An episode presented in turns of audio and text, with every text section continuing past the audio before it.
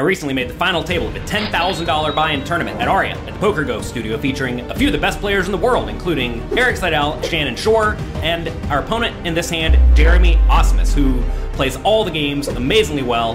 He plays great poker. But in this hand, we're gonna battle with him. Let's see how I go about playing the big stack in position in this interesting spot. Yeah, what place did you get in the first one? Don't worry, I'm no threat. You got first, and you got like fifth or something? That is correct. Shore on top of the U S Poker Open all standings. All night running sims on, like, you know, knowing, yeah, you know, adding that factor in. Yeah. I, I get to spike, call him ace three oh, he just fires it in. Two tens for Jeremy Ausmus.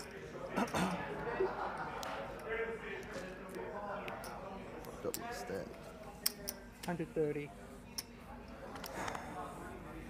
Queen Jack of clubs for our chip leader. A beautiful spot too, on the button. He can proceed in various ways. Elects oh. to flat.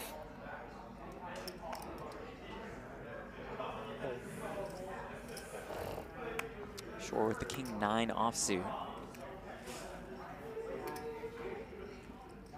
This is a bit of a slippery spot for Shannon. Yeah, we've got king nine, but you you have to be suspect going three ways. You're never even thrilled when it comes king high. In this episode of Weekly Poker Hand, we see Jeremy Ausmus raising it up with pocket tens, which is perfectly fine and standard.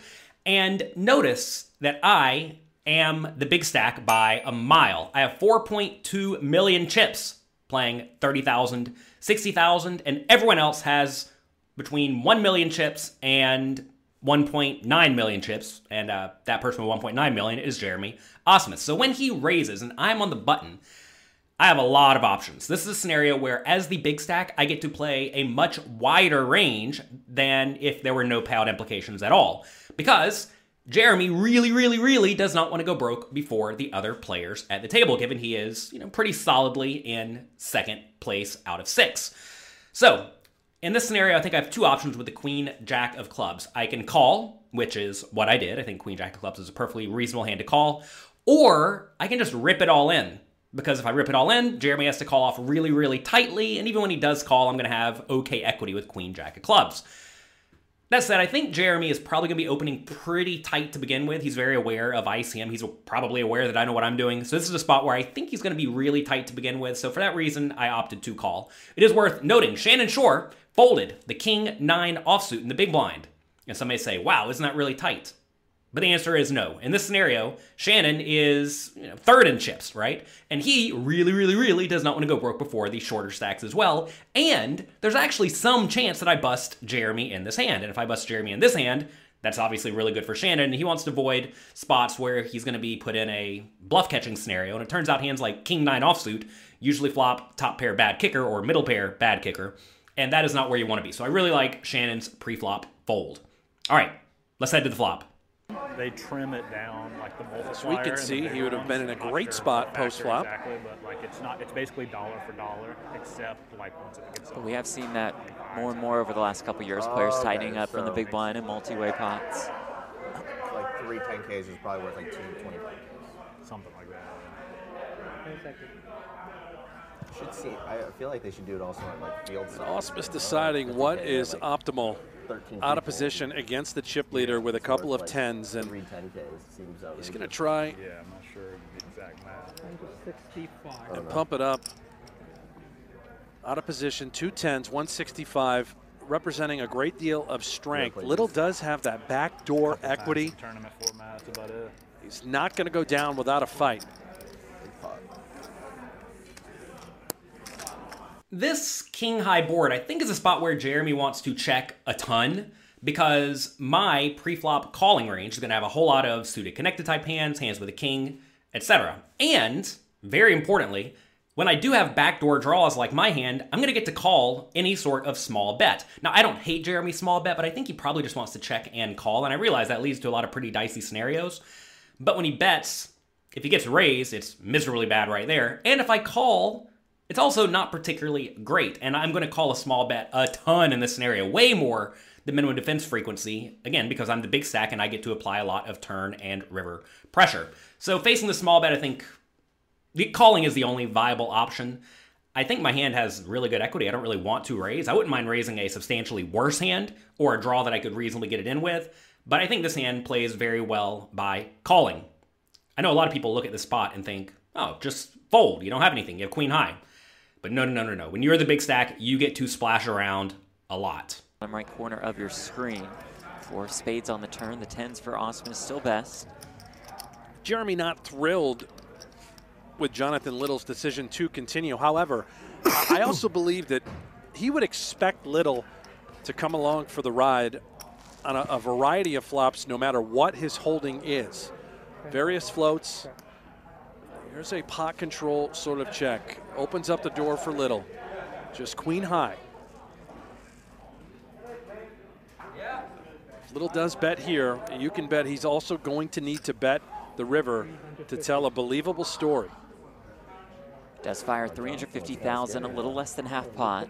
You must have worked on that last night. We're going down. It's not a bad bet. seven five gets there. Certainly Jonathan can have a hand like seven five suited. He's able to just put Jeremy in a really brutal spot with two tens. You are guessing on the river no matter what.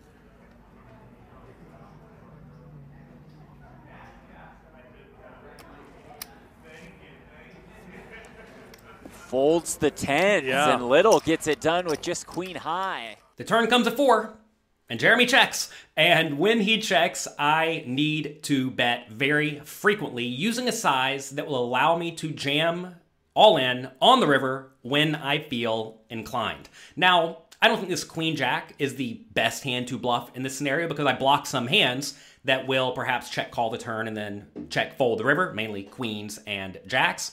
I'd much rather have a hand like ace two of clubs because ace two of clubs has, has an overcard to a king when he does check a king. And I do think Jeremy will check this turn a ton of the time, kind of like I think he should check the flop a ton of the time.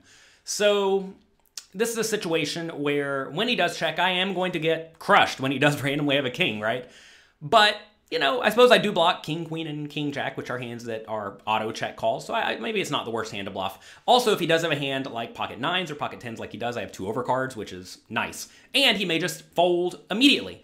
So I do go for the three hundred fifty K bet, which is about half pot, and notice if he does call, that's going to set up roughly a pot size river shove.